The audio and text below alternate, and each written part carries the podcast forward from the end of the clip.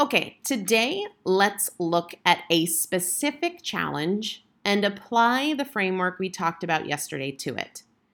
Yesterday, we were talking about moving out of the problem and into the solution, but doing that in a way that is both simple and specific, doing that in a way that is focused on action today. Someone messaged me and said, I still struggle with daily sugar cravings. So, where we start here is what is one very simple and very specific improvement that I am able and willing to make today? There is no right or wrong here. Everyone's answer is going to be different based on their baseline, based on the way they have been eating.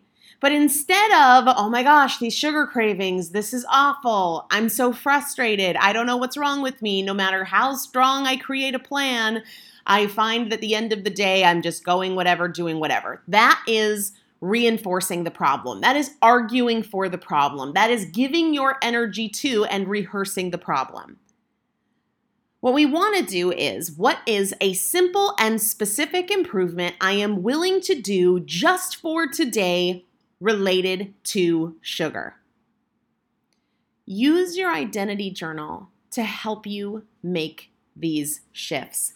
This is what we have it for to help us train our brains to think differently and think in line with what we do want and what we can do today instead of in line with what we don't want or what we didn't do yesterday.